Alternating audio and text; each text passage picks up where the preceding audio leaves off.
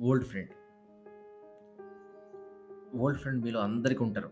School డేస్‌లోనో లేదా మీతో పాటు ప్లస్ వన్ ప్లస్ టూ చదువుకున్నప్పుడు మీ క్లాస్‌మేట్ అయ్యుండొచ్చు. మీరు ఎక్కడో చదువుకునే హైదరాబాద్‌లో, అమీర్పేట్‌లో మీతో పాటు కోర్స్ జాయిన్ అయినప్పుడు మీ బ్యాచ్‌మేట్ అయ్యుండొచ్చు. లేదా బెంగళూరులో మీ జాబ్ సెర్చ్‌లో ఉన్నప్పుడు మీ హాస్టల్ మేటో లేదా మీ కొలీగో అయ్యుండొచ్చు. ఇలా ఎవరైనా సరే. చాలా ఏళ్ళ తర్వాత అతను మళ్ళీ కలిసినప్పుడు మీరు ఎలా రియాక్ట్ అవుతారు? అయ్యి ఎలా ఉన్నావు?" సో, మామూలు బోరింగ్ కన్వర్జేషన్ జరుగుతుంది.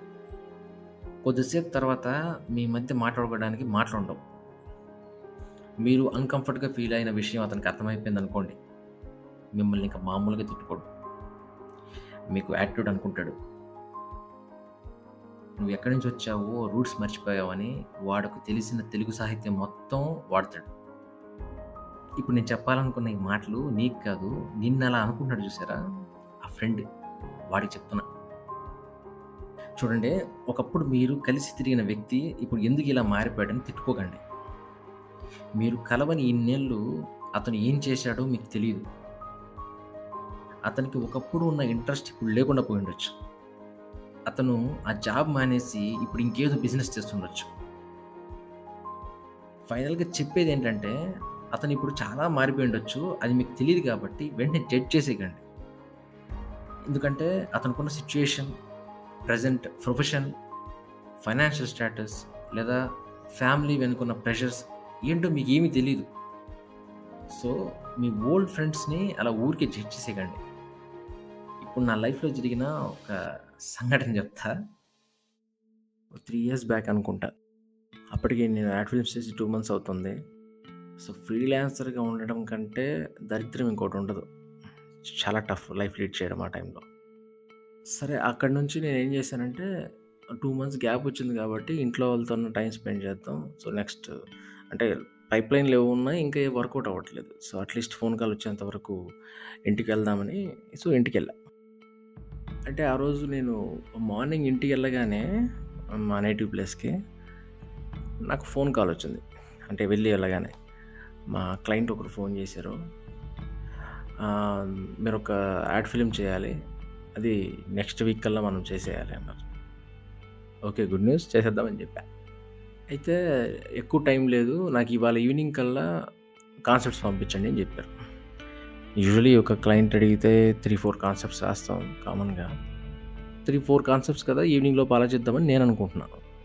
సో, ఈ కాన్సెప్ట్స్ ఆలోచించే ప్రాసెస్‌లో సో, మా ఇంటికి దగ్గరలో ఉన్న అక్కడ టీ షాప్కి వెళ్ళి టీ తాగుతూ ఆలోచిస్తున్నా. అక్కడ నా ఓల్డ్ ఫ్రెండ్ ఒకతను కలిసాడు.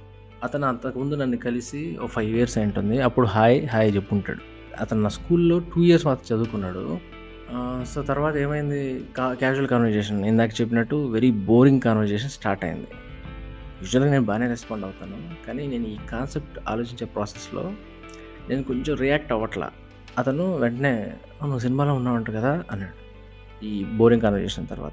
నేను అవును అని చెప్పాను అతను "అంటే సినిమా యాక్టర్స్ అందరిని చూసావా?" అంటే చూశాను ఇది ఫోటోలు చూపి." అంటే నేను ఆ భాషతో మాట్లాడుతున్నాను. ఇప్పుడు నాకు ఎలా ఉంటుందంటే ఇప్పుడు ఇతని కోసం నేను అతను అడిగిన అందరు యాక్టర్ని వాళ్ళతో నేను తీసుకున్న ఫోటోస్ చూపించాలా. యూజువల్‌గా ఇలాంటివి చాలా చిన్నపిల్లలు అడుగుతూ ఉంటారు. మెచ్యూర్ కాని వాళ్ళు. సో, అతను చూసి నాకు ఎలా రియాక్ట్ అవ్వాలో అర్థం కాల ఇప్పుడు నేను అతను చెప్పిన వాటికన్నిటికీ ఓకే. అన్నట్టు చాలా పొడి పొడిగా సమాధానం ఇచ్చి ఆ తర్వాత నాకు దేవుడి దయ వల్ల ఇంకో ఫోన్ కాల్ వచ్చింది. మా క్లయింటే మళ్ళీ ఫోన్ చేశారు. క్లయింట్‌తో ఫోన్ ఫోన్ మాట్లాడుకుంటూ అలా అక్కడి నుంచి అతనికి ఇట్లా చేత్తో బాయ్ అన్నట్టు చెప్పి వెళ్ళిపోయాను. నేను అలా వెళ్ళగానే అతను నన్ను జడ్జ్ చేసేసి "అరే! ఈడసలు మారిపోయాడు. పొగరొచ్చేసింది." ఇలా వాడికొచ్చిన తెలుగు సాహిత్యం మొత్తం వాడేసాడు. ఆ విషయం వాడు నాకు ఈ మధ్య చెప్పాడు. ఆ రోజు నాకు నిజంగా క్లయింట్ నుంచి కాల్ రాకుండా ఉంటే అతను ఆ రోజు కలిసి ఉంటే నేను చాలా ఓపికగా సమాధానం చెప్పుకుండేవాడిని ఎందుకంటే అప్పుడు పని లేదు కదా! కానీ అతను ఆ విషయం అర్థం చేసుకోలేకపోయాడు. సో, నేను చెప్పేది ఏంటంటే మీరు ఎవరైనా చాలా రోజుల తర్వాత కలిస్తే ఒకప్పుడు అతను ఉన్న విధానానికి ఇప్పటికి చాలా తేడా ఉండొచ్చు. వెంటనే జడ్జ్ చేసేయకండి. వాడికి ఎన్ని ప్రాబ్లమ్స్ ఉన్నాయో. కొంచెం ఆలోచించండి.